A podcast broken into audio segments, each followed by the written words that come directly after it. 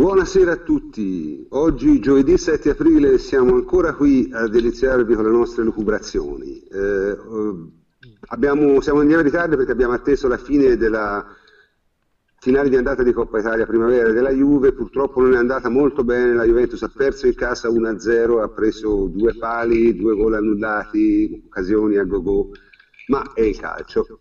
Eh, sono con me il plenipotenziario Antonio Corsa. Ciao Antonio. Buonasera a tutti, ciao prof. Eh, Francesco Andrianopoli, ciao Francesco. Ciao prof, buonasera a tutti. E il mio amico Emilio Triglione, ciao Emilio. Buonasera prof e a tutti quanti. Purtroppo, purtroppo non è con noi Davide Terruzzi perché è stata una vittima delle molte minchiate che ha dovuto leggere in questi giorni, si è dovuto operare a un occhio e quindi non, eh, non può essere con noi stasera. Più no, che non riusciva sì. più a sopportare. Eh sì, si è dovuto operare, insomma, è una cosa, operazione di routine, ma che comunque crea quel minimo di fastidio che gli impedisce di essere con noi. Eh, dunque, la trasmissione di stasera eh, sarà, diciamo, abbastanza prevedibile, nel senso che parleremo essenzialmente di calcio, ma non vi preoccupate, parleremo anche del caso Higuain, eh? però in un contesto calcistico, perché eh, almeno nella tradizione di quello che noi facciamo di solito, eh, le gare di Rutti non ci interessano molto, nel senso ne abbiamo viste eh, a Iosa in questi giorni, ne vedremo ancora a Iosa nelle prossime settimane e diciamo che sono già state coperte a sufficienza da, da altre persone in altri contesti e addirittura anche nel sito www.juventus.com ci sono almeno 4-5 articoli sull'argomento in cui diciamo, la presa di posizione, per così dire la linea editoriale è abbastanza chiara quindi non, non c'è bisogno di, di, ribadirla stasera né di trattarla in, in, un modo che non sia quello del campo. E, e cominciando dal campo, vabbè, c'è stata una partita che abbiamo vinto, eh, Juventus-Empoli, abbiamo giocato secondo me anche discretamente e mh, mm, la cosa più importante di questa partita è che abbiamo perfettamente capito che razza di partita era. Cioè era una partita che bisognava assolutamente vincere e che, come aveva eh, fatto notare probabilmente Emilio la settimana scorsa, era una delle ultime partite che l'Empoli avrebbe giocato questo campionato. Ecco, diciamo. Si riposavano da due mesi per giocare questa partita e l'hanno in effetti giocata piuttosto bene, cioè al, al massimo diciamo, delle loro capacità. Questo non ha impedito alla Juventus di avere una decina di palle gol, ma sono, sono cose normali, la Juventus è superiore e ha vinto. Te, te condividi la mia analisi, Emilio? Sì, sì, guarda, io l'ho trovata nemmeno tanto diversa da Juve Sassuolo. Cioè un'altra squadra ha giocato bene a Torino nel complesso, perché sempre e Sassuolo hanno giocato bene. Ci hanno lasciato la giusta iniziativa eh, tutte e due, anche se poi il possesso palla l'hanno avuto più loro. E non si è rischiato molto, c'è stata chiaramente la, la tensione naturale che hai di portare avanti la vittoria di un gol solo, che che magari la sentono più i tifosi dei giocatori, però eh, quell'idea che, che, se non fai mai il raddoppio resti nervoso fino alla fine, perché comunque questo è un difetto della Juventus di quest'anno per, ed, è, ed è il motivo poi perché non siamo ancora in Coppa Campioni, perché non è un problema certo di difesa, perché la Juventus comunque concretizza poco.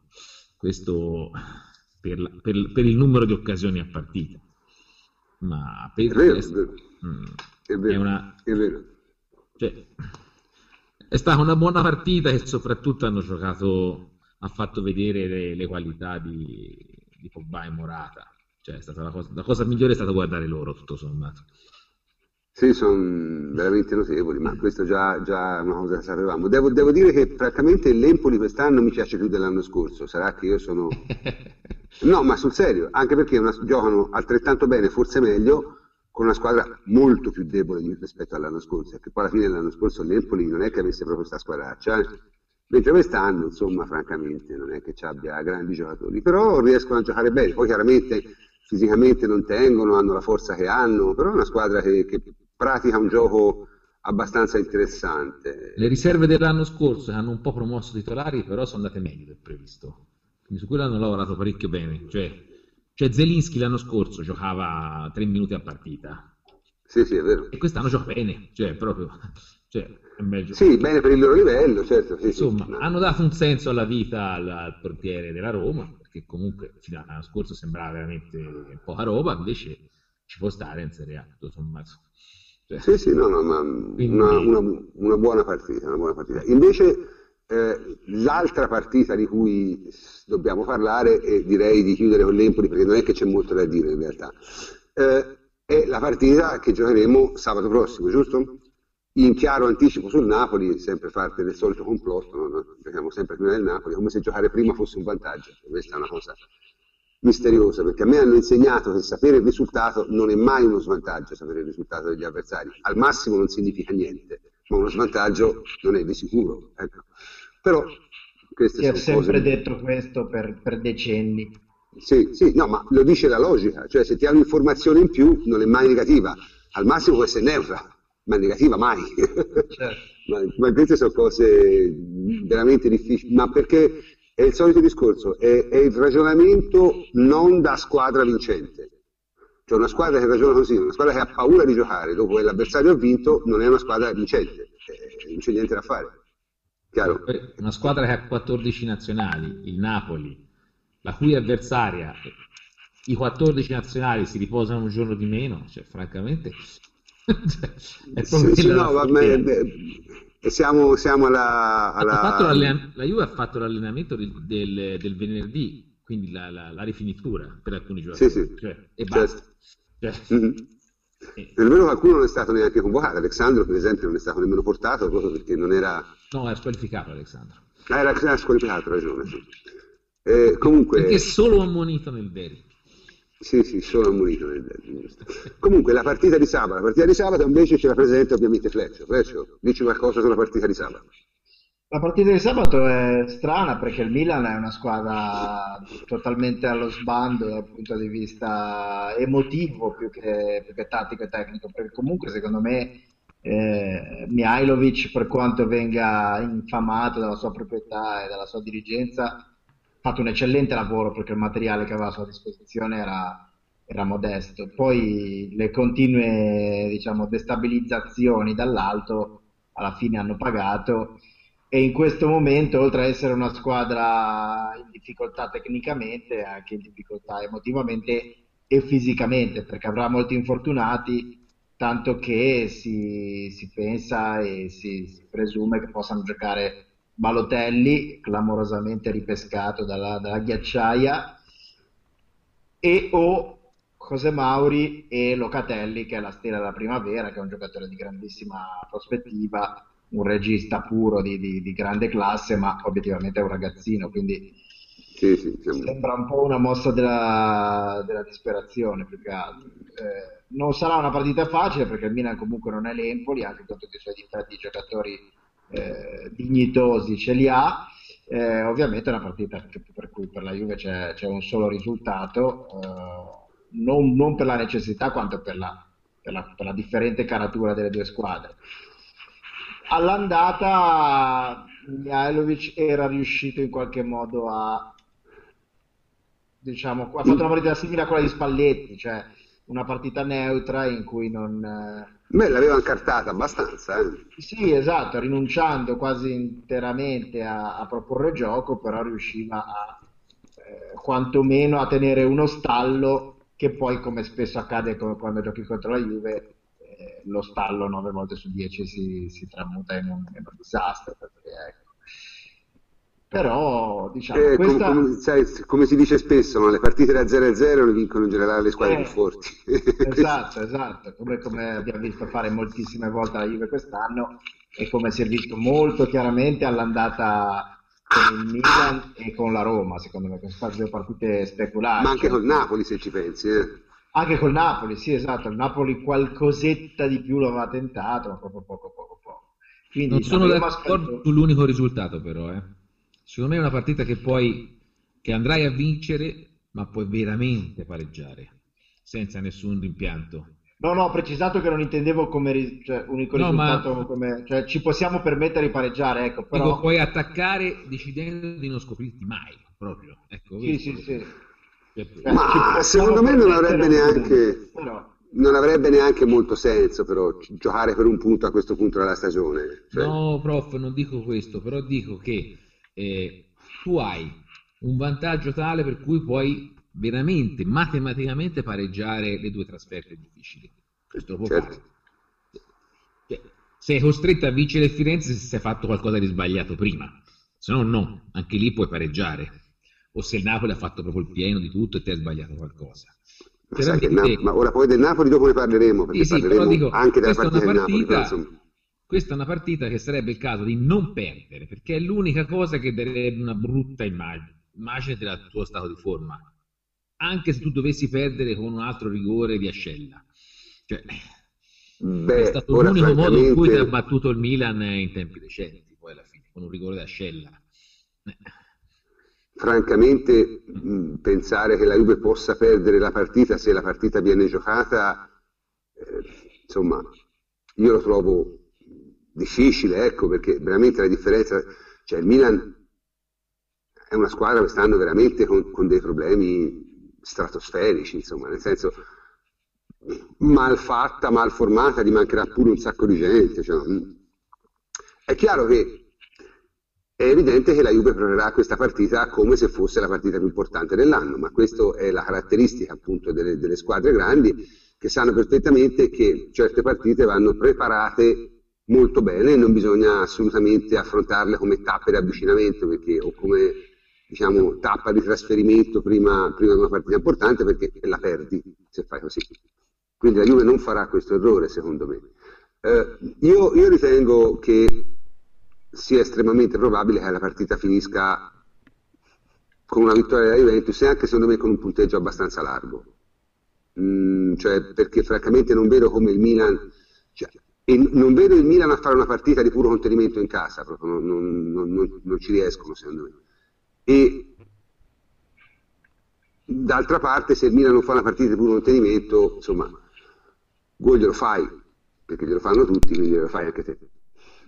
Quindi mi pare una partita che, che si possa molto molto decidere in questo senso. Antonio, te se vuoi dire qualcosa su, su questa partita, Ma io, io sono d'accordo con te, cioè, mh, vedo che il Milan è veramente messo male. Certo ci avrà delle motivazioni eh, simili a quelli dell'Udinese, eh, quindi sono, sono convinto che non mancherà eh, l'impegno da parte dei calciatori e questo è già qualcosa, soprattutto in questo periodo dell'anno.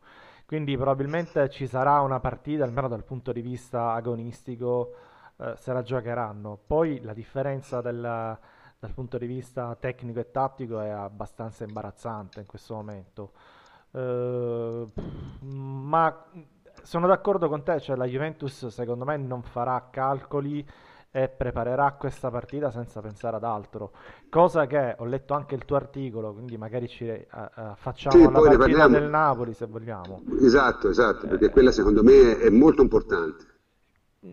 Cioè il Napoli secondo me ha fatto anche un errore di approccio alla partita. La Ma secondo me ha Juventus fatto solo un errore d'approccio alla partita. è questo abbastanza importante anche, ma è una delle componenti, non l'unica, però sicuramente ha inciso molto. La Juventus questo errore secondo me non lo farà. Eh, al di là Sì, ma si di dimostra da come, di da come ha mantenuto un silenzio assoluto su tutte le polemiche di questa settimana, eh. Cioè, veramente un, un silenzio tombale proprio. eh. Vero, vero, vero, verissimo. Sono concentrati Eh, sulla, sulla partita e basta, come Cioè, dovrebbe non- essere, anche perché sono veramente vicini a questo punto alla- al traguardo e quindi eh, ti viene da restare Sì, concentrati che poi magari fine. quando sarà finita parleremo anche di quanto è stata incredibile questa cosa, perché io Eh, ma secondo me non ce ne siamo resi conto ancora. Cioè, Non ce ne siamo resi conto ci- perché eravamo tutti convinti in un qualche modo che la Juve fosse nettamente più forte degli altri. Cioè, io questo l'ho detto molte volte, fino a essere addirittura preso a male parole. Sì, ma la pens- Eh, all'inizio lo pensavamo tutti, nessuno si aspettava Eh, però- crollo, ma contestualmente nessuno si aspettava che le altre potessero veramente andare in fuga, perché poi c'è, que- c'è da dire anche questo, finché il- eh, al primo posto c'era l'Inter, nessuno di noi, credo, eh, Sì, però attenzione, eh, perché poi alla fine i punti li hanno fatti. eh. Io pensavo ne facessero molti meno. Cioè, io... ma pari del insomma, Napoli. Eh, ma anche a Roma, se ci pensi. Sì, sì, no, io dicevo dell'Inter, prima della, crisi, prima della crisi, dico, quando, quando, al primo posto mm. c'era l'Inter, secondo me un po' tutti, poi la Fiorentina quando era lì a giocarsela, un po' tutti pensavamo ma non possiamo davvero perdere un campionato con questi. Anche perché i valori poi, i risultati parlavano chiaro, cioè premiavano l'Inter e penalizzavano la Juventus, ma la qualità del gioco paradossalmente era eh, inversamente proporzionale ai risultati per noi e loro. Poi è cominciata ma, ma lentamente che... una risalita da parte del, del, della Juventus, cioè abbiamo cominciato a vincerle finalmente. Ecco, io lì l'unico, io ero convinto che il Napoli prima o poi crollasse, ma credo che lo, lo eravamo convinti tutti noi. Devo dare atto al Napoli, e questo è giusto, eh, che, che dare i meriti eh, a Sarri e alla formazione del Napoli, ma anche alla società, devo dire, che hanno resistito più di quanto pensassi. Cioè, sì, quest, guarda, questa, è la grande, cioè... questa è la grande, secondo me, eh, il tema di quest'anno, oltre al, ai record della Juventus, è proprio la capacità del Napoli di resistere così a lungo. Non me l'aspettavo. Quindi... Ma io, secondo me ci sono diversi Bravi. fattori. Devo dire, allora, secondo me Fiorentina e Inter hanno più o meno punti che pensavo dovessero avere. Napoli e, e Roma ne hanno sicuramente di più di quelli che pensavo, devo essere sincero. Tuttavia il fenomeno Napoli, e questo ci porta alla partita eh, Udinese-Napoli. Il fenomeno Napoli secondo me ha anche delle spiegazioni diciamo abbastanza mh, episodiche, nel senso per episodiche intendo legate a questo anno e non riproducibili, perché oggettivamente 30 gol di Wayne è è, è un, carico da 11 che io non pensavo Pro- probabilmente non sarà riproducibile nemmeno Higuain l'anno prossimo mm, questo altro, su questo non voglio nemmeno entrare perché già, il, il mio, già non mi interessa il mercato della Juve ora figurati quello degli altri sì, sì, sì. e quindi non, non, è questo il punto io, io, penso però che sicuramente 30 gol di Higuain non siano un fenomeno riproducibile ecco. quindi questo secondo me ha, influito molto sul, sul, numero dei punti fatti dal, dal, Napoli perché si dice spesso che il Napoli senza Guain avrebbe punti del Sassuolo. No, il Napoli senza Guain ha non i punti del Sassuolo, ma non ha vinto, credo che abbia, abbia zero punti o quasi, cioè, cioè, non sì, ha mai sì, vinto senza, senza, con i, senza Guain. Sì, quindi figuriamoci, insomma, nel senso, quindi è un, una cosa... Sì, sì? Vai, no, no, no, vai, vai, vai te, vai te che in realtà le statistiche dicono che Higuain ha lo stesso numero di, di gol per tiri che ha sempre sì, avuto sì, sì. Detto, Quest'anno tira molto di più perché il gioco che fa Sari lo manda in porta molto di più, quindi Higuain è riproducibile. Sono d'accordo che non sia riproducibile il Napoli nel suo complesso perché a questo ritmo va per gli 85 punti e con 85 punti è una signora quota scudetto e obiettivamente sembra un po' tantino ecco, per una squadra così. Gli è andato veramente tutto bene e paradossalmente c'erano tante cose che è tutto l'anno che diciamo eh, che al Napoli sta andando tutto bene, cioè non avevano problemi di infortuni, di tenuta fisica, eh, di diciamo psicodrammi e quant'altro, è curioso che tutti i nodi siano venuti al pettine nella stessa partita. Perché di solito è esattamente così che va, no? Quando... Sì, sì, c'è sempre una reiterazione. Però... Esatto. esatto, però tardava questa reiterazione. Invece con l'Udinese hanno avuto contemporaneamente problemi eh, di infortuni, perché si è infortunato Reina, che per quanto io non sia un suo grande fan, per usare l'eufemismo, è comunque meglio di Gabriel, che è più o meno un pagliaccio. Eh, eh, hanno, hanno, avuto, hanno, avuto, problemi di, di, di nervi e non, neanche, non, c'è neanche bisogno di, di spiegarlo. Eh, sì, che poi avuto... ne parleremo magari hanno avuto un calo fisico, insomma il conto è arrivato tutto insieme da vari, da vari ristoranti. Ma scusami Fleccio, tu sei convinto quindi che l'anno prossimo eh, il Napoli, a prescindere dagli interpreti, riuscirà a mantenere lo stesso livello di gioco offensivo, di, di, di azioni create, quindi questa mole di, di, gioco riuscirà a riprodurla anche al secondo anno, diciamo, dopo che già è stato studiato, capito, eccetera, perché è difficile Ma... questo, non succede automaticamente, anzi credo che succeda raramente che squadre è di vero. vertice riescano a riproporre lo stesso tipo di gioco due anni di, di seguito. La Juventus non l'ha mai fatto per dire. È vero, però Sarri lo ha sempre riproposto in vari contesti, quindi non è quello il problema. Il problema è che tu giustamente cioè, dici... Sarri lo riproporrà, prescindere... tu. Sì, secondo me si è in grado di farlo. Il problema è che tu dicevi a prescindere dagli interpreti, ecco, secondo me non si può prescindere dagli interpreti, perché alla fine della fiera quello che distanza la Juve, certo Allegri è un grandissimo allenatore, ma comunque ad allenatori invertiti e il campionato lo vince comunque la Juve e, e non il Napoli. Sì, ecco, questo, quindi... questo, ne, questo, questo, questo, ne sono convinto. Questo, anch'io. guarda, non lo so. Questo, questo io questo sì. non lo so. Questo sono d'accordo su questo. Secondo me allenatori invertiti il campionato vince a Roma, ma questo è un altro discorso. Eh, il Napoli, però... no, per, finire, no, dicevo, per finire il discorso, eh, il, il, Napoli non può prescindere da quello che saranno i suoi giocatori l'anno prossimo, perché il Napoli ha delle grosse carenze a livello di organico uh-huh. e dei grossi punti interrogativi perché a tutt'oggi non si sa cosa ne sarà del Napoli l'anno prossimo, non si sa cosa ne sarà di Guain, non si sa se De Laurentiis raddoppierà, quindi avrà, farà investimenti seri oppure cercherà di restare così e di, e di andare avanti su questa linea, quindi ci sono veramente molte incognite sul Napoli, più paradossalmente di quante ce ne siano sulla Roma, che comunque il, la sua ossatura di squadra ce l'ha e non dovrebbe essere intaccata. Il Napoli potrebbe veramente cambiare molto la sua rosa in positivo e in negativo l'anno prossimo. Volete un dato Ma, secondo dunque, me importante? Sì. Scusa, prof, che poi chiudiamo. Un dato importante che stavo vedendo ora, mi è capitato un tweet, però veramente i minuti di Gabbiadini in Serie A sono 307. Questo eh. secondo me è anche una delle immagini della stagione del Napoli. Cioè, l'attaccante di riserva mm, del Napoli ha giocato veramente, veramente poco. 307 minuti. Credo che Coman sì. l'anno, l'anno scorso ne fece di più. Gabbiadini mm. però deve farsi delle domande e darsi delle risposte. Sì, anche, no? e, anche, e, non da oggi. Sì, sì, non, da non, oggi. No, non da oggi, sì. C'è una cosa però su cui non sono d'accordo, che tutti i nodi siamo venuti al pettine adesso. In realtà il Napoli a gennaio ha perso la Coppa, eh, la Coppa Italia, a febbraio è uscito dall'Europa League, a marzo e questa perso, è una cosa, vero, questa posto, è una cosa trascurata. Il primo posto e, vabbè, e sabato ha perso la testa, però alla fine è quello, non è che aveva iniziato a perdere pezzi in un certo senso non gli hanno dato peso perché erano sicuri che questo era l'anno dello scudetto, tutto il resto non contava, ma in realtà ha buttato via tutte e due le coppe. Eh. Sì, sì, questo è vero. Tra l'altro prendeva gol da sei partite consecutive, la Juve ne ha presi sei in tutto dopo il Sassuolo. Però, però ti devo dire, Emilio, che io non so se avrei fatto diversamente dal Napoli. Eh perché quando c'hai la stagione della vita, secondo me devi andare per la stagione della vita, anche se poi alla fine resti senza niente, però è la stagione della vita, proprio diceva il prof che difficilmente sarà eh, ripetibile e quindi proprio per questo tu te la giochi. Sì, Capis- se la Juve avesse rimontato questo. all'ultimo momento però, io sto dicendo che quando il Napoli ha un po' snobbato prima, prima la Coppa Italia, la Juve era già rientrata, era un pelo dietro già. Ma io non credo che l'abbia snobbato la Coppa Italia. Ah, Beh, ha, preso, ha, preso, una scoppola con l'Inter, come l'abbiamo presa anche noi. Eh, solo che noi, a noi ci è andata bene, a loro no. Comunque per, perde in casa la gara secca, insomma, insomma c'aveva una bella autostrada.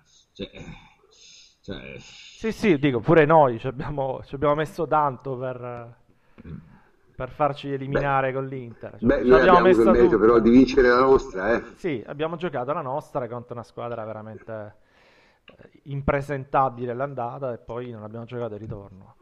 Invece sull'Europa League io mi riferivo soprattutto a quello, cioè io eh, ne parlammo, eh, mi ricordo, cioè, dopo la sconfitta nella, eh, nel match, nello scontro diretto con la Juventus, lì effettivamente c'era da fare una scelta se puntare tutto sull'Europa League o sul campionato. Loro hanno puntato sul campionato perché poi in Europa League ci hanno mandato una formazione non titolare.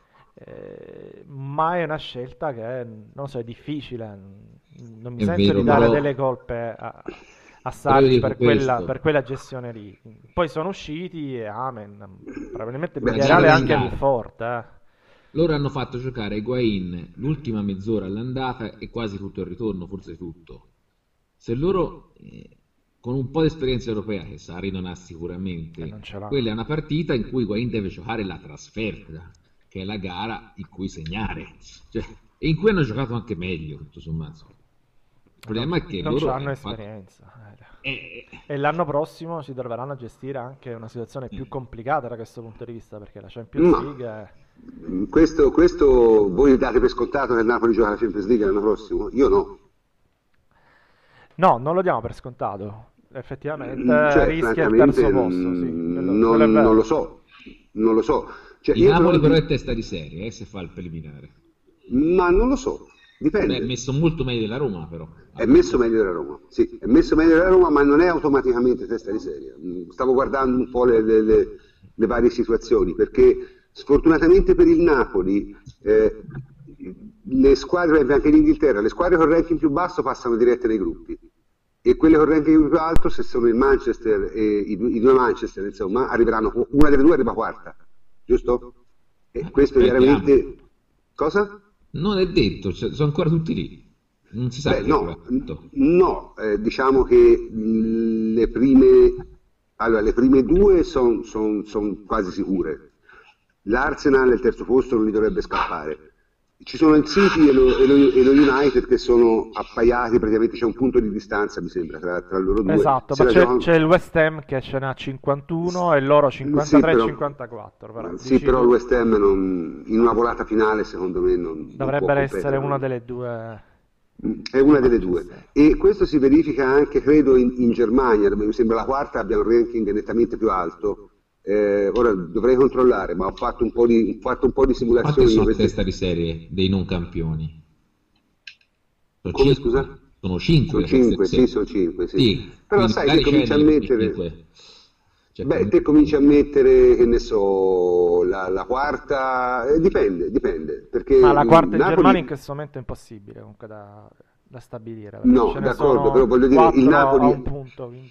Il Napoli, il ranking del Napoli, se volete ve lo trovo in diretta, il ranking del Napoli è buono, ma non è straordinario, cioè non garantisce, vediamo un po', dovrebbe essere il Napoli intorno al... Vediamo. Ah no, no, è sedicesima, no, no, no, no, no, no, assolutamente, no, no, no, hai ragione te. Pensavo fosse molto più bassa, no, il Napoli sarà sicuramente testa di serie. Quindi bisogna togliere l'ultima giornata ai Guain, dai, via, facciamolo anche noi, buonanotte. Mm, Napoli sarà sicuramente testa di serie e, e la Roma invece la Roma è piuttosto bassa, la Roma rischia seriamente perché è 51esima e quindi sarà, è difficile che sia testa di serie. Però eh, diciamo anche da testa di serie, sai, il discorso del Napoli è molto molto molto com- complicato mh, prevedere il futuro del Napoli, perché secondo me si sono viste due o tre cose nel presente che non fanno ben sperare per il futuro. La cosa, secondo me, più, più- più, eh, evidente è quella che io ho anche scritto nel mio articolo, no? Cioè quella di, evidentemente di non avere capito che tipo di, di situazione andava a affrontare a Udine. E questo, secondo me, è, un- è veramente una mancanza di, di esperienza di tutti i tipi, e figuriamoci in campo internazionale.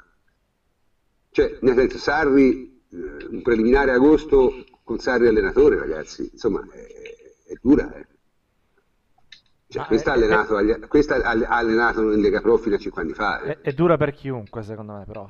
A È dura per chiunque, ma in particolare dura se non hai un minimo d'ore di volo, dai, voglio dire. eh, Questo si sa che alla fine la Coppa dei Campioni, specie dei turni preliminari, è quasi solo esperienza.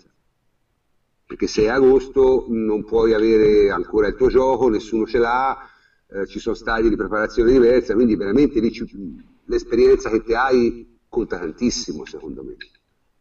Ehm, quindi non lo so, bi- bisogna vedere. Certo è che il Napoli, mh, ha detto bene Emilio, noi abbiamo forse, io, io- io per primo che, che- che nel Napoli non ho mai avuto grande fiducia, abbiamo trascurato un po' certi segnali, perché effettivamente la, la- la discesa, diciamo, la china del Napoli è cominciata a gennaio. Ma ce, l'aspettavamo un po', un po' prima, probabilmente. Quello è il... No, io mi aspettavo che facessero meno punti in campionato. Eh, Ma aspettavo che facessero meno punti in campionato.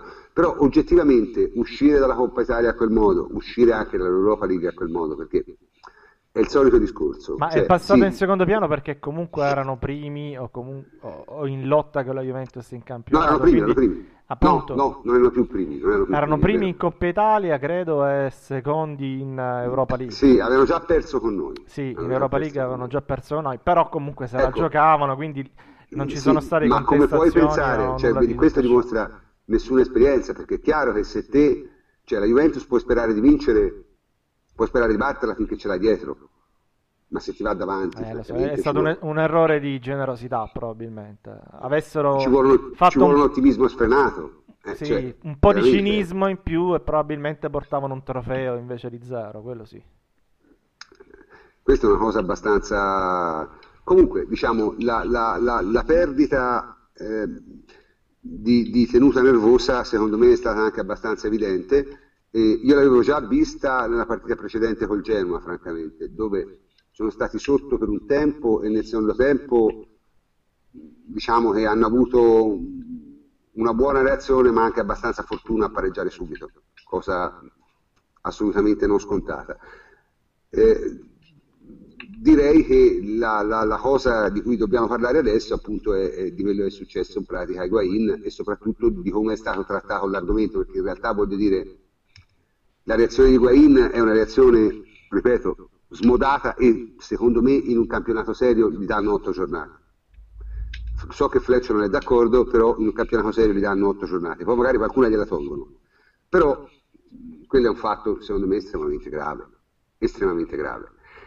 Eh, soprattutto è grave perché lui ha avuto quel comportamento altre 50 volte e l'unica ragione per cui non ha messo le mani addosso a un arbitro è perché non ha, non ha mai visto il secondo cartellino giallo. È chiaro? Perché Sì, sì, ha recidivo, passato, lui è recidivo. ha passato, ha passato L'anno scorso con il intero Parma Eh. fece- fu portato via a forza, sì, sì, me lo ricordo. Esatto, cioè diciamo che fu, ehm, ha, ha avuto una reazione assolutamente fuori di testa, assolutamente fuori di testa e sproporzionata rispetto all'episodio, francamente, anche perché il Napoli la partita l'aveva già strapersa, questo è il problema, l'aveva già strapersa e si vedeva insomma che non aveva la, la- la possibilità di reagire, non aveva la possibilità di far nulla. Eh, non lo so, io credo che il Napoli sia stato per certi versi un po' un'illusione collettiva, alimentata, alimentata dall'annata straordinaria, straordinaria oggettivamente, di un grande goleador, che però evidentemente qualche problema c'era anche lui. Quindi non lo so, mh, francamente sono, sono abbastanza diciamo, perplesso. Cosa- la cosa invece che non mi rende perplesso è tutto quello che è successo dopo, perché quello è veramente immaginifico, quella è una cosa veramente immaginifica. E, e su questo vorrei che Fletcher facesse un discorso articolato, perché un, un- un grande osservatore come lui del, del trash nazionale credo che No, è- è veramente, è veramente triste anche doverne, doverne parlare, nel senso che Mm, basta, farlo, proprio- basta farlo con ironia e leggerezza. No, no, certo, questo- certo, però si è veramente visto una quantità di fenomeni da baraccone che hanno dato il peggio di sé in tutti i modi possibili e immaginabili, eh, tra distorsioni della realtà più o meno autoindotte, eh, si è visto veramente di tutto, i neoborbonici che sono stati veramente i miei, Fantastici, miei- fantastici. che sono i miei personalismi, L'ufficio stampa del- dei neoborbonici. i vincitori di questo campionato fuori dal campo sono i neoborbonici perché sono veramente fuori, fuori categoria proprio, Mm. fuori categoria. Più i blogger, più i soliti giornalisti, tutto Napoli, il mattino, insomma, hanno tirato fuori tutto il peggio. Poi, in un contesto in cui bastava veramente poco per dire eh, No, per fare i complimenti al Concentriamoci. Napoli, per fare Esatto, concentriamoci. Napoli. Ma non solo, ma per i complimenti ci sarà tempo alla fine, ma non si rendono conto che qui rischiano il terzo posto più che lottare per il primo e che con questo comportamento, cioè io l'avrei, non dico accettato, ma tollerato se fosse stato Juve più 6, Napoli più 15, allora dici vabbè ho perso tutto, il mio campionato finisce qui e mi e sfogo tutto il nervosismo, il livore, la tristezza, tutto assieme. Però il loro campionato non è finito nel senso che hanno comunque due obiettivi per cui lottare e al momento quello più complicato dei due è difendere il secondo posto perché il primo sembra abbastanza lontano. Quindi è questo che mi ha stupito della vicenda, più che, più che il, il grottesco, ma il grottesco controproducente, il grottesco autolesivo. Ma, io, cre- io, credo che a molti tifosi non interessi il secondo posto, semplicemente. Cioè,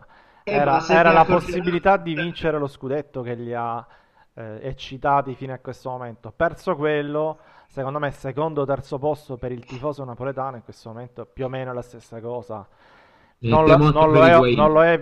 Sì, non lo è. Ora che Higuain nel secondo posto non gliene freghi niente. Ora non ci, ora non ci mandano più giocatori nelle interviste. No, dicevo, eh, eh, secondo me è quello, il fatto emotivo è quello. Mm, sono scoppiati, ma non tanto la società, perché devo fare i complimenti a De Laurentiis che è stato zitto per una volta, probabilmente perché non era in Italia, però comunque è stato piuttosto buono fino a questo momento se si esclude la parentesi Bargigia, che era una nota di colore, diciamo così. No, ma quello è stato un altro errore gravissimo. Sì, sì, ma pre- prendiamolo come una nota di colore, tanto la partita ma successiva, no, no, la cioè, partita allora... successiva erano tutti a Mediaset a farsi intervistare, quindi stiamo sì, parlando capito, del però Te autodestabilizzi l'ambiente. Cioè, hanno trattato, ripeto, la partita Udinese-Napoli come fosse una partita del cazzo. Sì, sì, e questa è la cosa che te non puoi, non puoi fare quando te lotti punto a punto a fine campionato, non puoi fare questo genere di errori. No, ma soprattutto poi ha ragione, ha ragione Fleccio, tu hai ragione, c'è scritto un articolo su Ventibus, quindi esatto. chi non l'ha letto lo, lo vada a leggere, ma eh, completo dicendo che poi una volta che è successo questo, eh, secondo me il tifoso del Napoli, più che il calciatore, più che l'allenatore, più che il presidente, proprio il tifoso, non ha più pensato al secondo posto, ma ha pensato che ormai la stagione fosse quasi inutile e questo il, il, vittimismo, il complottismo è questo, cioè, erano convinti di meritare lo scudetto, erano convinti di farcela. Una volta che si è palesato, poi magari facciamo 10.000 scongiuri, scongiure, ma il, il fatto della, del, della, quasi impossibilità di riuscire a vincere lo scudetto è tutto mandato in vacca, cioè non interessa più neanche la Serie A, vedi il fenomeno delle, delle tessere di premium strappate, tra l'altro anche lì eh, molto divertenti. Però è proprio quello il pensiero. Il pensiero a Napoli è ormai non seguiamo più la Serie A, non è, non è restiamo concentrati sul secondo posto. E la Serie A è una farsa, quindi dall'anno prossimo neanche la vedo. Questo è il vittimismo che ha rovinato, probabilmente rischia di rovinare una stagione di, eh, di incidere io, io... anche sulla lotta al secondo posto. Ma che è un peccato, tra l'altro. È un peccato, come no? Anche per noi, perché sarebbe stato bello dire finalmente dopo avversari oggettivamente modesti o che si autoeliminano un avversario che tiene duro quasi fino alla fine o fino alla fine e sempre eh, diciamo dando filo da torcere quantomeno emotivamente. Sarebbe stata bella una cosa del genere. Se la stanno se, la, se ne stanno privando in una maniera veramente sì è, è, è, è, incredibile come stiano riuscendo a trasformare un'annata che per loro dovrebbe essere ottima cioè la migliore trionfale, la, trionfale potrebbe essere al di là la migliore da, da, molto tempo e la stanno facendo passare cioè la faranno passare per un disastro alla fine no? perché e questa è la cosa, secondo me, che ha dell'incredibile e, e dimostra la ragione per cui la Juve vince sistematicamente eh, 6 campionati su 10 da che c'è la Serie A. Perché oggettivamente anche la Juve fa i suoi errori, ma sono molto più limitati nel tempo. Questi sono errori generazionali. Cioè, capisci? Per quale ragione nessuna squadra mai riesce a fare il percorso che altre squadre in altri campionati hanno fatto? in Italia. Perché non ci riesce nessuno?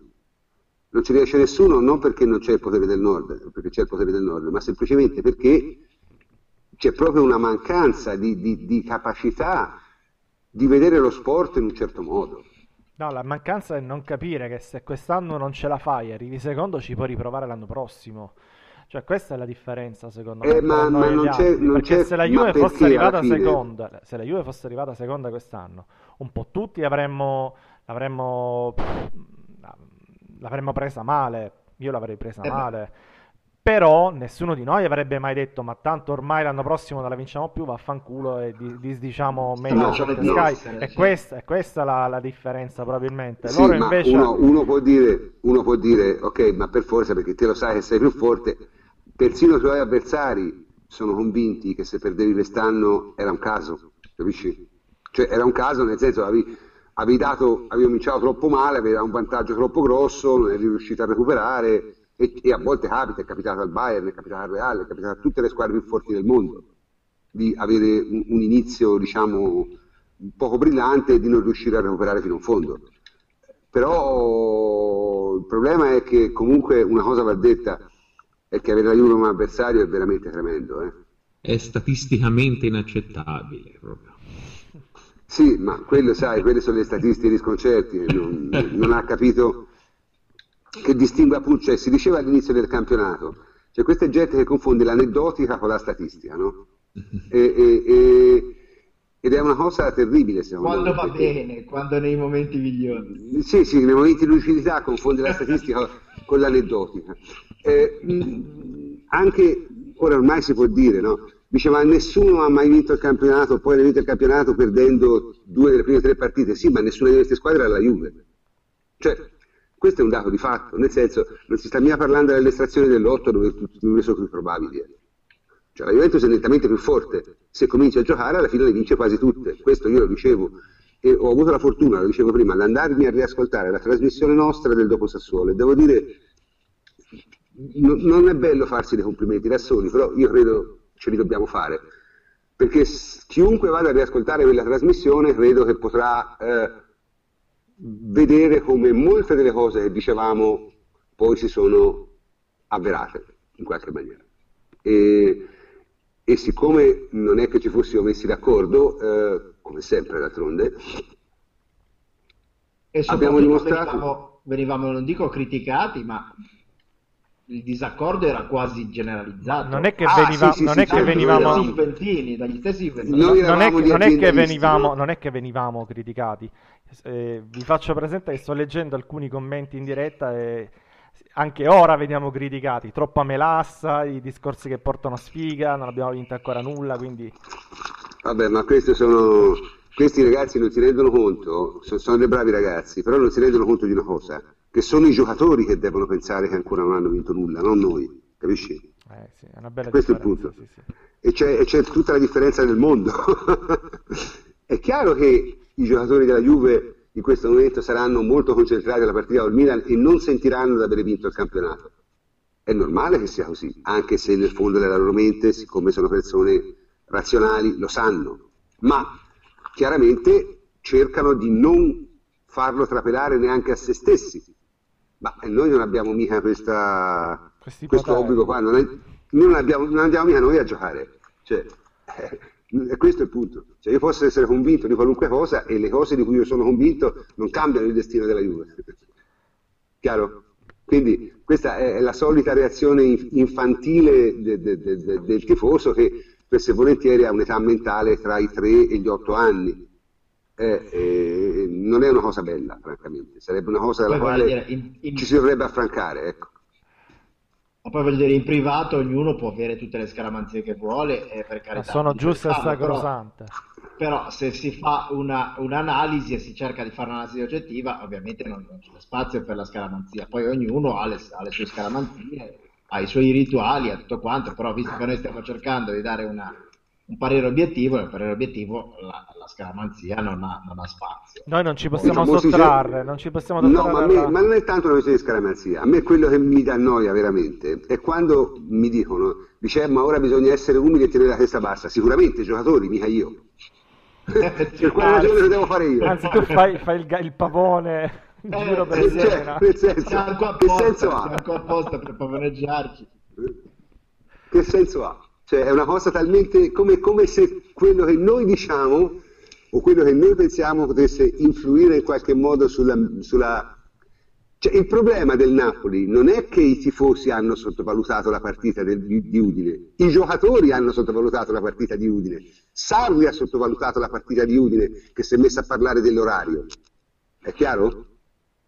E O, questo o è il problema. Bargigia. Eh, ma il tifoso è così, dai, se la Juve segna mentre era al gabinetto, segue tutta la partita al gabinetto. Cioè, certo, e io, da... e io, sono perfettamente d'accordo. Io ho, visto, io ho visto, il Napoli con, con, i cani a spasso, non riuscivo a rientrare. Sì, perché...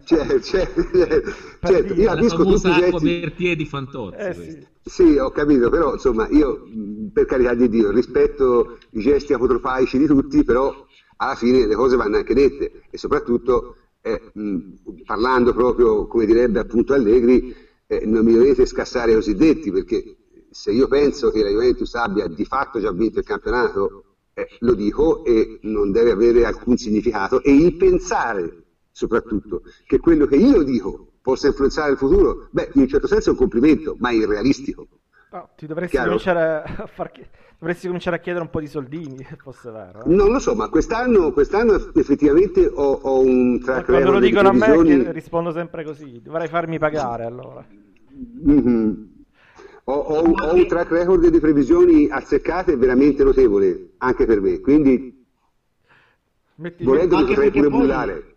Ma anche perché poi c'è quelli che si vivono i campionati in ogni momento, dire tutto può succedere, possiamo crollare vedono tutti i lati negativi, cioè te la vivi anche male, voglio dire, il campionato è un lungo viaggio in cui si spera di arrivare a un determinato obiettivo, ma l'importante intanto è godersi il tragitto. Cioè, non solo, ma poi io sono perfettamente d'accordo che a volte esistano dei segnali negativi, a volte esistono delle sensazioni che ti hai che sei lì e non sai se ci sarai la volta dopo. Esistono a volte, queste a volte li sbagli anche. Eh. Io, a volte li sbagli. Io, io li, li, sbagliai, sbagli, però... li sbagliai l'anno scorso con la Fiorentina, ad esempio. Sì, sì. Cioè, eh, anche io. Eh, però dico, eh, esistono queste cose qui, esistono dei segnali che magari possono far pensare una cosa rispetto a un'altra, ma in questo momento non ci sono. Questo in questo momento, io ragazzi, eh. dovremmo cominciare ad avere un pochettino più di fiducia nel gruppo e nella società. Cioè, questo qui è un gruppo che sì, ha vinto... o anche nella realtà. Anche dico, nella realtà, voce, ma anche... al di là della realtà. Però dico, questo è un gruppo... Questo è un gruppo, questo è un gruppo che ha vinto quattro scudetti di fila. L'allenatore è un allenatore che è riuscito a gestire eh, bene le ultime due stagioni della Juventus. La dirigenza non ha detto una sola parola questa settimana. Io capisco che è un argomento controverso, magari lo affrontiamo nei prossimi minuti, ma è anche un segno di forza non aver detto una singola parola questa settimana in cui è, oggettivamente è successo di tutto. Magari Ma, eh, facciamo esattamente... un, un, riassunto di quello che è successo e ci mettiamo mezz'ora. No, vabbè, ma è esattamente il senso di quello che io dicevo prima. Cioè, il fare facciara, il fare casino, il fare è una cosa che spetta a noi e ognuno di noi l'ha fatto nella maniera in cui lo sa fare. È chiaro che io molto difficilmente, la, le mie corde sono di un certo tipo e uso quelle, altri nostri contributori del sito, per esempio Sandro Scarpa o per esempio Massimo Zampini, che hanno una corda ancora diversa, o lo stesso Antonio Corsa o Davide Terruzzi, hanno corde diverse e usano corde diverse, ma siamo noi che dobbiamo in un certo senso fare casino. La società e la squadra Juve devono semplicemente pensare alla partita col Milan, loro sì, noi no. Questa è la differenza. È chiaro? Io penso sia eh, evidente questo, no? Quindi, francamente, a me tutti questi discorsi un po' le trovo, le trovo una fase molto infantile del, del, del, del tipo calcistico che forse almeno noi bisognerebbe riuscire a superare, perché se non riesci a superarla dopo una storia di vittorie e di comportamenti che conducono alle vittorie, perché c'è anche questo, cioè non sono vittorie casuali, chiaro? Se non riusciamo neanche noi a liberarci da questo, beh, insomma, eh, c'è da disperare della natura umana, ecco, io, io, penso, io, penso, io penso questo, francamente. E non è una questione di melassa, cioè chi, chi mi accusa di, di, di, di, versare melassa, eh, voglio dire, nel senso, fa un po' ridere considerando la reputazione che mi sono guadagnato sul, sul, sul web più o meno giustamente. Quindi parlare di melassa a me, francamente, insomma, un po' un toscano, la melassa, mm, è una cosa che non funziona, però non si può nemmeno fare finta di, di, di, che tutte le volte sia un dramma o una tragedia. Come ho detto tante volte, le grandi squadre non hanno mai ultime occasioni e questa è la caratteristica di essere una grande squadra, non avere mai l'ultima occasione. Prof, che ne pensi del, cli- del, del clima che si respira? ora al di là dei discorsi di campo, cioè, Ma io, faccio una, la, la, domanda, la domanda la domanda specifica, cosa non, la cosa che ti è piaciuta meno di questa settimana, che hai trovato più incredibile tra le varie polemiche anti-Juve che hai sentito? Così la mettiamo un po' Tra le varie pop, polemiche dai. anti-Juve, ma guarda, io le polemiche anti-Juve le seguo molto poco perché le trovo assolutamente inconsequenziali, cioè nel senso eh, sono sostanzialmente grandi gare di rutti in cui c'è gente più brava di altri, c'è qualche campione mondiale ma sono cose di nessun interesse, soprattutto non servono a nulla, non servono neanche a chi le fa, anzi, tutte le volte danneggiano chi le fa. Questa è la, è la... cosa non mi è piaciuto, non lo so, qual è, qual è, stato il punto più basso toccato questa settimana? Boh, ma considerando il livello, direi sconcerti, francamente. Le cose che ha detto sconcerti sono veramente imbarazzanti. Per uno che ha il, il suo status di giornalista di un certo tipo che ha la sua storia, la sua tradizione e anche la sua cultura perché non è neanche un ignorante. Ha detto delle cose francamente ai limiti del sospetto dell'incoglionimento senile. Ecco. E, e, questa è la cosa che mi ha fatto sicuramente più dispiacere. È chiaro che le cose che dice Albino non mi possono far dispiacere. Albino è lì, insomma, poi recita una parte, più o meno, ci crede, non ci crede, viene pagato, non viene pagato, mi interessa poco. Capito? È poco meglio dei neoborbonici, ma proprio di poco. Ma non mi interessa, nel senso è anche normale che sia poco meglio dei neoborbonici, ma cosa, cosa vuoi? Ognuno di noi ha il suo valem, no? Cioè, nel senso abbiamo tutti un... delle persone che fanno discorsi strani, eh, hanno delle fissazioni, no?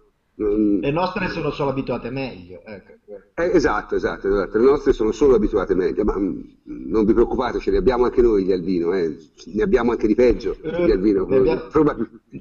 ne abbiamo anche di più perché abbiamo il quintuplo dei tifosi del Napoli. Esatto, esatto, quindi statisticamente, sì, sì.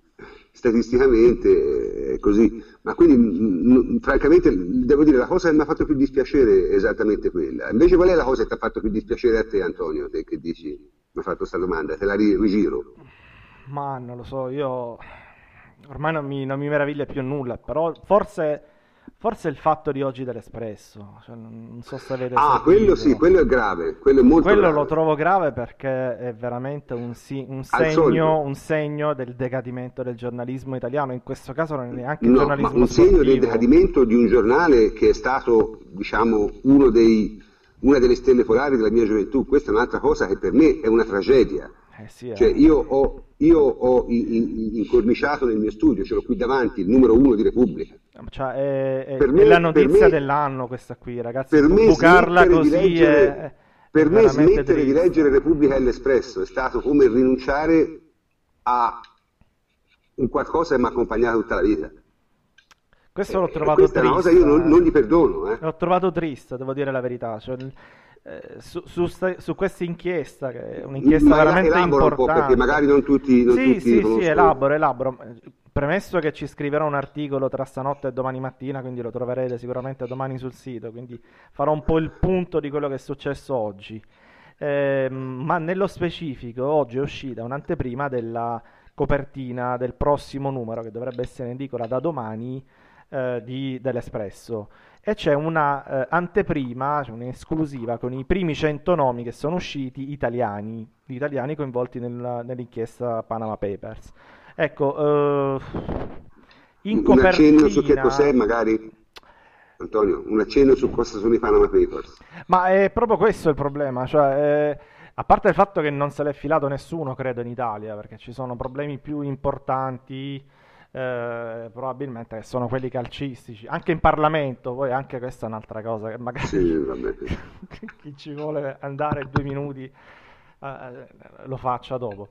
Ma eh, diciamo che è una... Eh, sono circolate, sono usciti fuori delle, delle, delle carte no, che dimostrano in un certo senso delle operazioni offshore che sono state fatte da una serie di personaggi eh, a livello mondiale eh, certo. ci sono anche coinvolti degli italiani, dicevo, ehm, oggi, anzi domani eh, l'Espresso uscirà con un elenco di 100 nomi eh, di italiani, ma la cosa eh, fantastica, che veramente però fa un po' tenerezza, fa un po' ridere, è che ehm, il trattare innanzitutto a livello di gossip una, che- una notizia che è veramente importante e sulla quale probabilmente si decidono i Pulitzer, voglio dire, è, è sicuramente la notizia dell'anno, eh, meriterebbe un trattamento giornalistico di tutt'altro eh, spessore. E ci ritroviamo un po' tipo novella 2000 con la lista della Barbara D'Urso, di, di quant'altri, di Verdone, eccetera, che sono eh, finiti in questa inchiesta, come se fosse quello poi tra l'altro la cosa importante di tutta l'inchiesta. Ehm, nell'elenco dei 100 italiani, poi in questo articolo, in questa speciale che è stato fatto dall'Espresso, ehm, è stato eh, sintetizzato con la copertina del giornale dove c'è finito Platini, noto italiano di Ascoli Piceno, credo, eh, Toir, che dovrebbe essere di Bergamo. No, no, è piemontese, piemontese. Ah, bene, Eh, bene. di origini piemontesi, di Novara. C'è Toir che forse è di Benevento, non lo so di, di dove sarà, ma a parte gli scherzi, neanche il Toir giusto, perché pare che Cioè, di sia, Prato probabilmente. pare che sia Sì, tra l'altro il neanche il fratello, giusto, neanche neanche il Toir giusto. E, e poi c'è finito Fonseca, questa è una cosa che veramente mi ha, mi ha lasciato senza parole. Cioè, Fonseca invece di eh, citare lo studio Fonseca, che è al Sì, centro che della... Fonseca che non c'entra, esatto. Nulla, Esatto, nulla, non c'entra dire- assolutamente nulla Ora, quel Fonseca povero. è, è un nome, diciamo, non è comune come, come- come Rossi, però insomma Ci va vicino. è comune, è comune come Verdi, diciamo, ecco. Cioè, è, un, è un nome piuttosto comune. E, e c'è un caso di omonimia tra questo studio Fonseca, che è uno studio Al diciamo, che- centro che- dell'inchiesta, sì, sì. Al centro dell'inchiesta, che probabilmente avrà da rendere conto, ma poi faranno loro, non mi interessa, è stato confuso con l'ex calciatore Daniel Fonseca. Guarda, la cosa eh, incredibile è che l'hanno sbattuto in prima pagina con la maglia della Juve. Ma non Cioè, l'hanno ma sbattuto questo- in prima pagina con la maglia di Juve, cioè l'hanno in fatto. copertina. È ancora peggio. Eh, mi è stato segnalato, io ve lo riporterò con eh, i link e tutto nella- nell'articolo che sto preparando, eh, che c'è un video nel quale viene presentato il numero eh, dell'Espresso in cui ancora c'era una copertina precedente a quella definitiva. In questa copertina precedente c'era Daniel Fonseca eh, in giacca e cravatta. Cioè, Che in- precisiamo, Daniel Fonseca non c'entra una beata fava, eh? Cioè, che non noi- c'entra una ribadiamolo. beata fava, tra l'altro, ed era in abiti civili. Eh, dopodiché, evidentemente, qualcuno ha avuto la, ehm, la trovata ecco, di, di- di ripubblicare quella copertina e di mettercelo con una maglia della Juventus. Quindi sarà che siamo un po' paranoici noi, sarà tutto No, quello ma che la cosa, vuoi. la cosa bellissima, ma siamo insomma, talmente dai. paranoici che quando il solito Dai. burlone su internet ha fatto il fotomontaggio al posto di Fonseca ha messo Bonucci, io per vero. almeno 10 secondi ho pensato fosse vero. Dai, È siamo, chiaro? siamo arrivati Siamo arrivati alla, alla- alla trasfigurazione del Siamo, siamo del arrivati tutto. francamente a livelli bassi. Che un'inchiesta così importante venga trattata in maniera così superficiale, provincia- provinciale, in maniera così brutta, francamente fa male. Ecco. E stiamo parlando di un giornale non sportivo. Io posso capire sul mattino, posso capire su, su Ma giornali. nemmeno il mattino è un giornale sportivo, eh? Oddio, giornale è una parola grossa, Appunto, diciamo lì, non è un giornale lì la sportivo. paro- lì è la parola giornale, essere un pochettino gro- Sì, sì. esagerata. Però di- Ma anche dire, ma anche dire superficiale è riduttivo, perché tu giustamente prima dicevi, hanno messo i nomi dei- dei- di alcuni tipi in prima pagina, ma in tutto questo stiamo parlando di milioni di pagine, milioni. è Appunto, una- sì, sì, sminuirla a livello di di gossip, cui- già quello. Ma di cui tutti questi non... Se ne ha lette 20 è già tanto, cioè ci vorranno anni prima di dare dei- delle risposte concrete a, a quello che c'è nei Panama Papers e quello che c'è, diciamo, di, di concreto su questo quest'altro personaggio.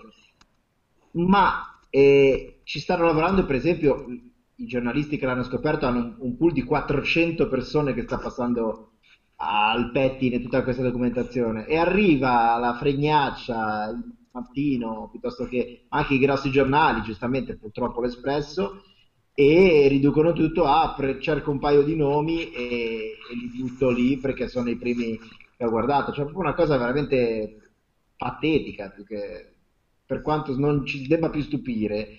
Ecco, quindi voi, se, se un, se un giornale diciamo che in teoria avrebbe una reputazione da difendere come l'Espresso si comporta così, voglio dire, che cosa può essere successo su- in in posti dove eh, la reputazione insomma è quella che è in ogni caso.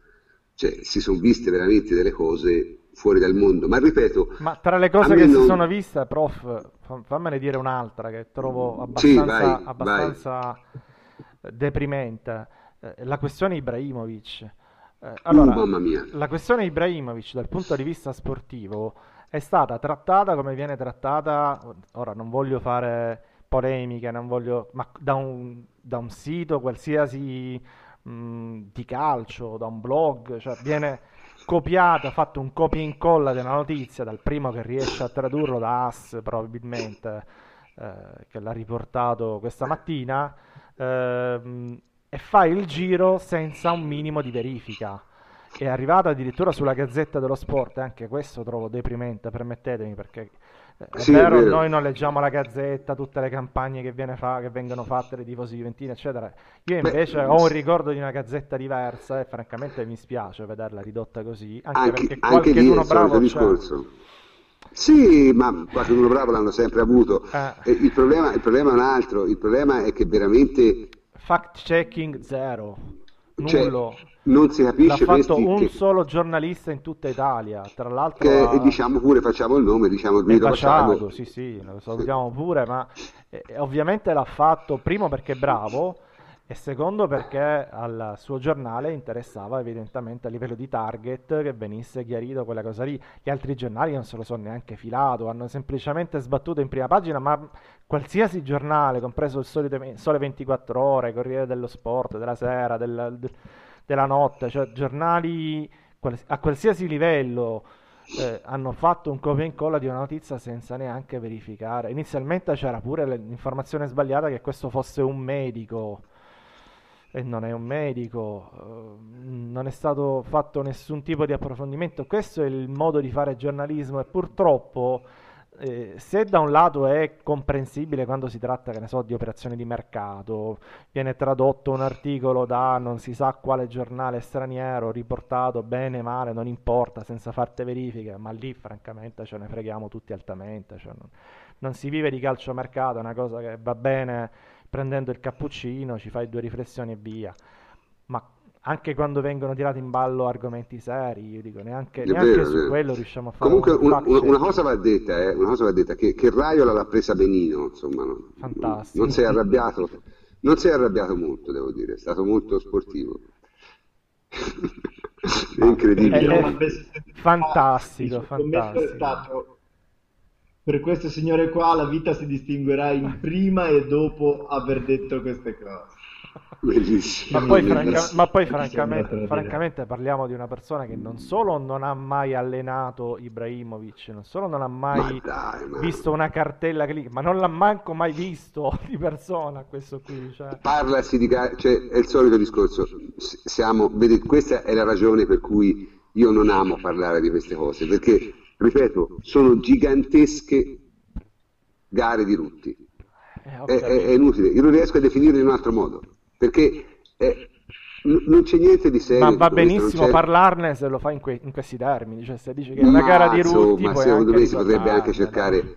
si potrebbe anche cercare di essere tutti un po' più seri. Eh. Io, io non, credo la, non, credo che essere persone serie sia diventato un disvalore, eh. anche se eh, questo è quello che sembra eh, venire fuori da, da, da, dagli ultimi fenomeni, insomma, in cui l'essere seri, fare le cose per bene eh, fare fact checking, fare, insomma, fare il proprio lavoro è diventato una, non dico un optional, ma addirittura guardato, no, è addirittura guardato con sospetto. Cioè, dice, ma come te fai il tuo lavoro? Ma come per Ma sei matto, di buono. Non sei, non sei sufficientemente moderno. Eh, è questo il problema, capito? Comunque questa è stata veramente, veramente la, la, la, parte meno divertente, più brutta della settimana, francamente ho trovato molto più divertente lo scontro tra Bargigia e della Ventis. Quello ah, è stato tu vuoi trash, ritornare veramente. su quello? Eh. Eh, quello, quello, è stato secondo me il capolavoro della settimana. Dai. Ma anche la telefonata del tifoso romanista su Bonucci con l'Empoli non era male. Eh? Da Marione. da, da Marione. anche quella non è male, dice Marione, fantastico. Perché veramente... Ormai in stato eh... di ebbrezza... È stata bellissima. Permanente. Mentre permanente. Sì, Botti permanente. ha insultato l'arbitro Da tribuna. Ecco. Eh, no, ma io insisto che lo scambio Dai, tra... rispondiamo a scambio tra questa domanda. Rispondiamo a questa domanda. Sì, prof. sì, dai. Eh, la domanda che ci stanno facendo, ma che francamente mi ripetono da- dallo scoppio di Calciopoli in poi. Non temete che questo possa portare a una nuova Farsopoli? Ce lo chiedono tutti. Allora, io do, do l'ennesima risposta. Allora, se noi si pensa che una cosa come quella è successa nel 2006 Si è ripresa. sia successa esclusivamente perché c'erano delle persone cattive che ci volevano male, vuol dire che non ci si è capito un cazzo. Ho degli imbecilli anche. o degli imbecilli, capito? Cioè, non, non- se, ora, noi di Calciopoli, non io perché non amo parlarne, ma comunque molti, molti di noi che adesso, diciamo, teniamo insieme Juventus, hanno parlato di Calciopoli per molti anni, l'hanno fatto quando non era di moda, l'hanno fatto a dispetto di molti, eh, si sono presi le loro vagonate di insulti, si sono presi anche le loro vagonate di complimenti e se lo sono meritati tutti, perché il lavoro che hanno fatto, dico gente come Antonio Corsa da una parte e Massimo Zampini e Antonello Angelini dall'altra, Ma anche, Fle- ma anche Fleccio, io leggevo pure Fleccio. eh. anche Fleccio, anche Fleccio, chiaramente ognuno usando le sue corde e ognuno usando i suoi sistemi, sono state cose, diciamo, incredibili. Io non ho voluto partecipare perché la penso in un'altra maniera, ma non è questo il punto.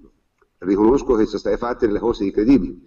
Tuttavia, credo che pensare Ma a livello, a sia- livello di informazione, quantomeno. Poi Certo, magari l'opinione fondamentale. una può anche restare la No, stessa. no? Pensare che Calciopoli sia successa perché la gente ci voleva male, secondo me è un po' ingenuo. Ecco, cioè, non mi pare che rifletta esattamente quello che è successo. Io credo. Poi, An- può- Anche perché la gente dar- ci ha sempre voluto male. Esatto, esatto, esatto. Ecco, diciamo che mh, al tempo di Calciopoli eh, ti sei messo per motivi diciamo particolari sui quali si può discutere, si potrebbe fare a questo punto forse a- a- nel 2026 quando io sarò già in pensione, perché andrò in pensione nel 2025. È presto, Eh, ancora è presto. E potremo, al al ventennale potremo forse parlare di questa cosa in maniera un po' più laica e far capire al popolo e al comune qualcosa in più forse, perché adesso parlarne in questi termini è impossibile perché forse la ferita è ancora troppo fresca per molti, ma lo è anche per me, nel senso che io non è che nel 2006 stappavo le bottiglie di spumante, eh, tutt'altro, Antonio Sì, mi sì. conosce sa benissimo, insomma, eh, non è quello. Il il problema è che io penso che sia estremamente ingenuo ritenere che Calciopoli sia stata causata esclusivamente dal, dal fatto che c'erano persone che ci volevano male. Ma è Ora- estremamente ingenio eh, sostenere che Calciopoli sia stata causata da un fattore. Calciopoli Ah, ecco, già, ha visto, già, giusto, giusto. ha- ha visto un- una coincidenza strana di moltissimi fattori, alcuni casuali, altri Mm. non casuali, però questo è, ecco, quindi non, non Cioè, ha senso comunque, dire- comunque nella, sostanza, nella sostanza, che cosa vuol dire per, per questi nostri ascoltatori un'altra, un'altra Calciopoli? Cosa vorrebbe dire? Di fatto. Sentimento cioè- popolare sulle stesse Eh cose sì, ma il sentimento popolare in questo caso, ma il sentimento popolare si concretizza, cioè c'è sempre stato, ma come si dovrebbe concretizzare in questo caso? Su che base? Su cosa? Cioè, È una qui- storia qui- come quella di Conte dopo il primo campionato delle scommesse si può rimettere in piedi perché era veramente cioè qualche cosa così contro qualche tuo tesserato non sarebbe così impossibile a tirare su, se hanno voglia Sì, di ma, colpire. ma Io se- questo- che, è servita? è a servita nulla. a iniziare il processo di mandare Conte un po' fuori di testa magari per tante cose Cioè, Ma Conte ora, onestamente- a Conte ha fatto male. Allora, sicuramente ha fatto male a Conte, ma Conte mi sembra che sia perfettamente capace di andare fuori di testa da solo, cioè non credo abbia bisogno di molto Sì, aiuto. sicur- Eh. sicuramente però ti ha messo molto Tra l'altro io e te lo conosciamo anche un po' meglio degli altri, visto che l'abbiamo avuto a Siena. Sì, sì, però comunque ti ha Eh. messo parecchio alla prova, perché non è stata una cosa da poco. Però, però a, a onor, a onor- campionato senza a- allenatore. a insomma, onor del vero, io ci ho, ci ho- ci ho trattato, cioè ci ho fatto parecchi articoli su, quella, su quel filone lì, calcio scommessa, e soprattutto c'è Francesco che addirittura difendeva qualche, eh, qualche calciatore, quindi eh, ne, ne sa molto più di noi. Però è vero, da un lato c- c'è chi ci è rimasto coinvolto, dall'altro lato anche Pepe e Bonucci, ad esempio, non ci sono mai entrati. E volendo uno ce li poteva far rientrare, quindi io da questo punto di vista la vedo meno complottista e più eh, semplicemente è stato eh, perseguito nei confronti di Conte eh, un'accusa dalla quale non si è riusciti più a staccarsi. No, non la, comunque non Bonucci ha rischiato grosso, eh. Bonucci ha rischiato grosso, ma ne è uscito, ne è uscito pulito. E, e sì, ma non lo conoscevano perché chiesero quattro anni, mi sembra, e stavano tutti patteggiando in quel momento. Cioè, stavano veramente, cioè, Bonucci è stato alla Bonucci, ma perché l'abbiamo conosciuto col tempo poi. Cioè, alla fine eh, gli avevano chiesto di quasi di, di, di, di chiudere la carriera, eh, insomma. Sì, però, ripeto, secondo me anche una cosa del genere, sì, in teoria è sempre possibile, ma è sempre più difficile da, da, da concretizzare. Perché, ma diciamo, diciamo che non caso, parte dai giornali, secondo me, e ma non solo, ma poi anche, anche fate caso, anche in Calciopoli, tutti gli episodi contestati erano nati su fatti lontani dalla Juve. Tutti. È chiaro? erano coinvolti alcuni tesserati attuali della Juve, ma mai per fatti successi mentre erano alla Juve. Mai. Capite? È vero, è vero. Eh, questo fa una differenza enorme. Eh? Ora... Beh, comunque ci vuole un'altra dimensione di stipendio eh, per farsi prendere scommesse di quel tipo. Infatti, certo, valeva certo, un po' certo. per tutti i giocatori, era ancora la dimensione per cui siamo tutti d'accordo, eh, siamo tutti d'accordo su questo. Però io ripeto, non riesco assolutamente a vedere che tipo di eh, reazione potrebbe avere l'ambiente e che potrebbe diciamo, eh, soddisfare le, le, le, le ehm, dire, fissazioni complottiste le fissazioni complottiste di, di, di molti de, dei nostri tifosi. No, ma guarda, guardate, il, il, discorso secondo me è molto semplice. Se, e mi rivolgo anche ad esempio ad Emilio, no? se il complotto parte a livello giudiziario, eh, sia di giustizia sportiva che di ordinaria, eccetera, non ha bisogno dei giornali. Esatto.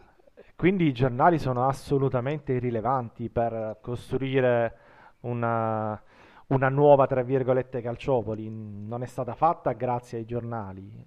I giornali no. hanno probabilmente amplificato, riportato male, fatto male informazione, sono stati usati dal, ehm, da chi ha fatto quelle inchieste per fare uscire certe informazioni o quant'altro, quindi sì, hanno avuto un ruolo str- come strumento, ma non sono stati mai la causa di Calciopoli e secondo me nessun giornale può essere la causa di una nuova Calciopoli in questo momento.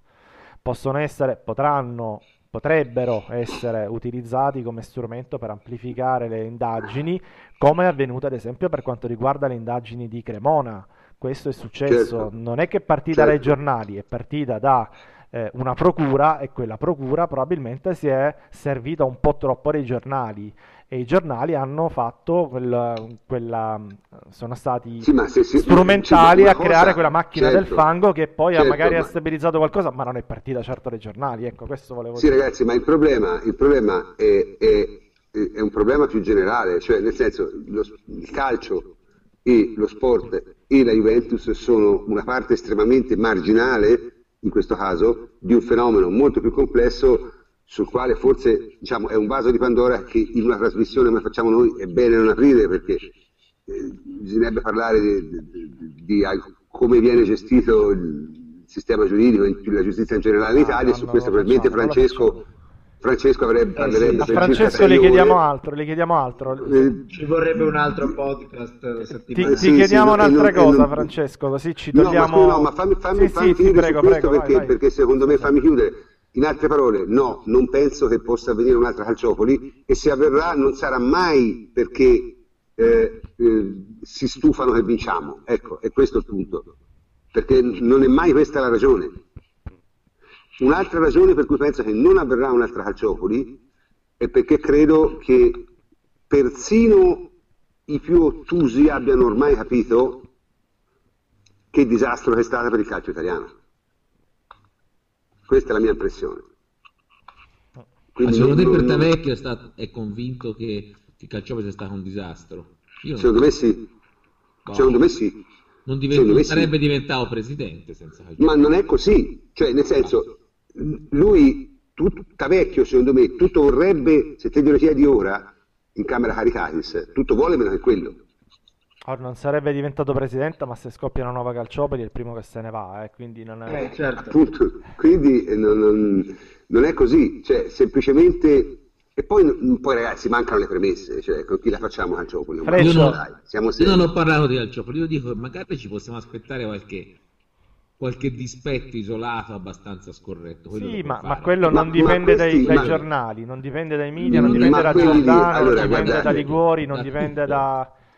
Diamo, diamo, diamo, qualche pezzo di complottismo ai nostri ascoltatori. Allora, ci sono, secondo me, due, soli, due sole cose che eh, possono in qualche maniera, su, su cui, diciamo, eh, se qualcuno ci vuole male può intervenire e lo può fare facilmente e senza grandi, senza nemmeno far apparire le cose troppo drammatiche. E sono la composizione dei calendari e la gestione di anticipi e posticipi.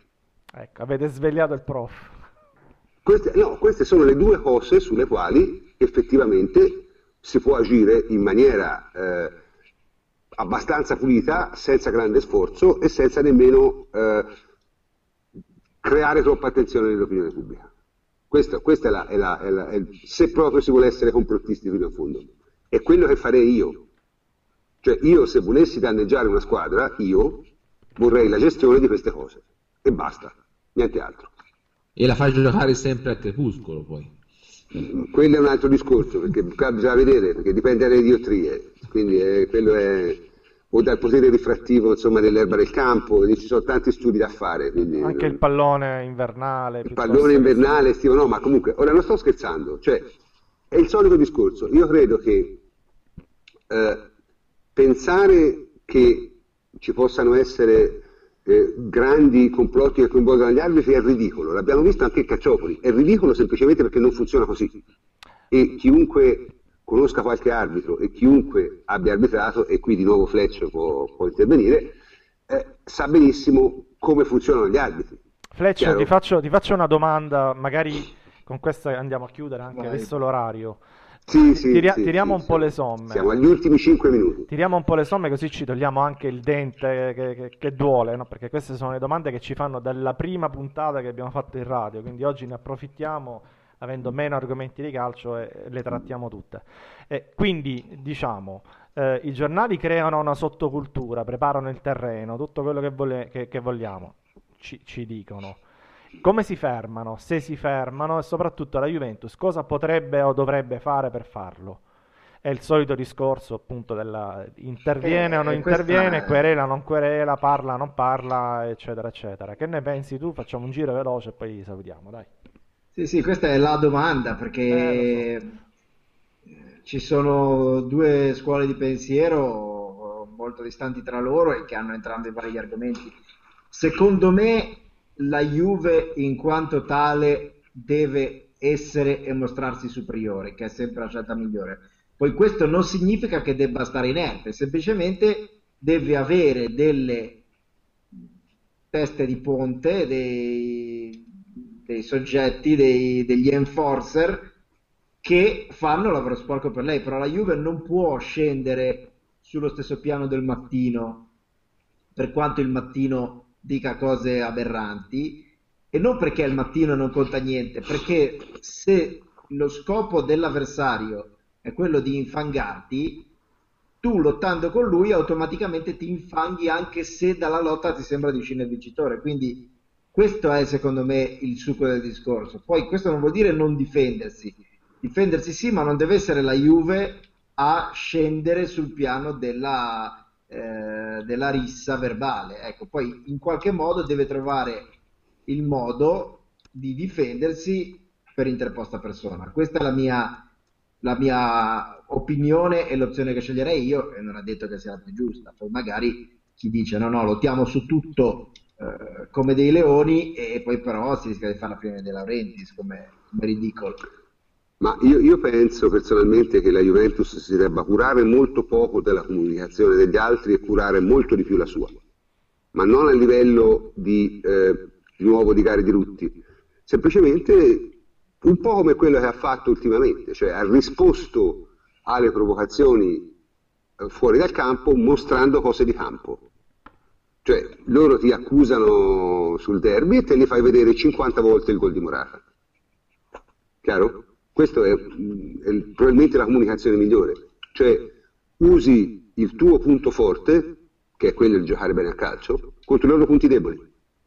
L'altra cosa che voglio dire è che c'è una famosa massima, no? non conviene mai mettersi a lottare con maiali nel fango. Primo perché ti paghi anche te e secondo soprattutto perché ai maiali gli piace. E questo è il problema, capito? Emilio? Sì, sì, ma su questo sono veramente d'accordo con voi. Sono... Um... È... è, un istinto quello del tifoso di volere una reazione alla società quando si supera un certo limite. Ognuno ha il suo limite quando si, quando si ritiene che l'avversario abbia superato nel trash la misura, si vorrebbe qualche forma di reazione. Cioè questo bisogna accettarlo però da, da chi scrive le domande, perché comunque non è bello sentire offendere in maniera a volte immaginifica, a volte in maniera anche molto brutta da, e, e, da querela, è una cosa che si ama, cioè, perché si vedono cose buffe ma si sentono anche cose molto brutte, eh, essere sinceri. Cioè, noi possiamo prendere tutto a ridere, però sulle storie sulle storie di doping, insomma, se ne sentite di bruttissime. Sì, ma io, io, credo per esempio che una mossa ottima potrebbe essere quella di tagliare del 50% il catering alla tribuna stampa, questa potrebbe essere sì, una oppure mossa... di, di, scegliere cosa mettere nei dolcini a seconda del giornalista che li mangia, cioè, perché... Eh, questo è già una eh, cosa troppo... Eh, questo è passibile di, di reato, invece eh, tagliare il 50% del catering no. Eh? Cioè, Comunque direi che siamo arrivati alla conclusione della trasmissione, eh, oggi siamo, abbiamo, siamo, stati un po' più corti, abbiamo cominciato un po' più tardi, ma abbiamo trattato un sacco di argomenti, direi con, se lo posso dire, con lo stile che, che ci contraddistingue. E quindi ringrazio eh, il nostro plenipotenziario Antonio Corsa che stasera ha curato la regia. Ciao Antonio. Ciao prof, buonanotte a tutti. E saluto anche Emilio, ciao Emilio. Ciao, buonanotte a tutti. Un saluto anche a Francesco Andrianopoli. Ciao Francesco. Ciao prof, buonanotte a tutti. Eh, io sono il professor Cantor e vi saluto. Ci vediamo giovedì prossimo. Buonanotte.